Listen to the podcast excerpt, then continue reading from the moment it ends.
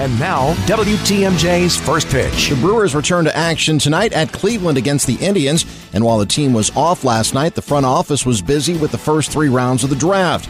Brewers manager Craig Counsell was drafted in nineteen ninety-two, but he still has an idea of what today's players are going through. For players that have a chance to be picked, it's a huge three days. Uh, you know, you're kind of sitting by, you know, you're sitting by the phone and, you know, waiting for someone to call and give you some information.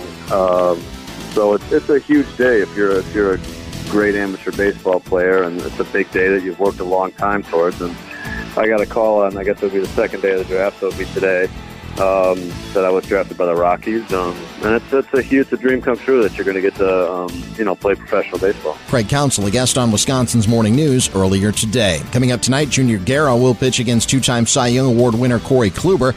Our coverage gets underway at five thirty-five on W T M J and the Associated Bank Brewers Radio Network.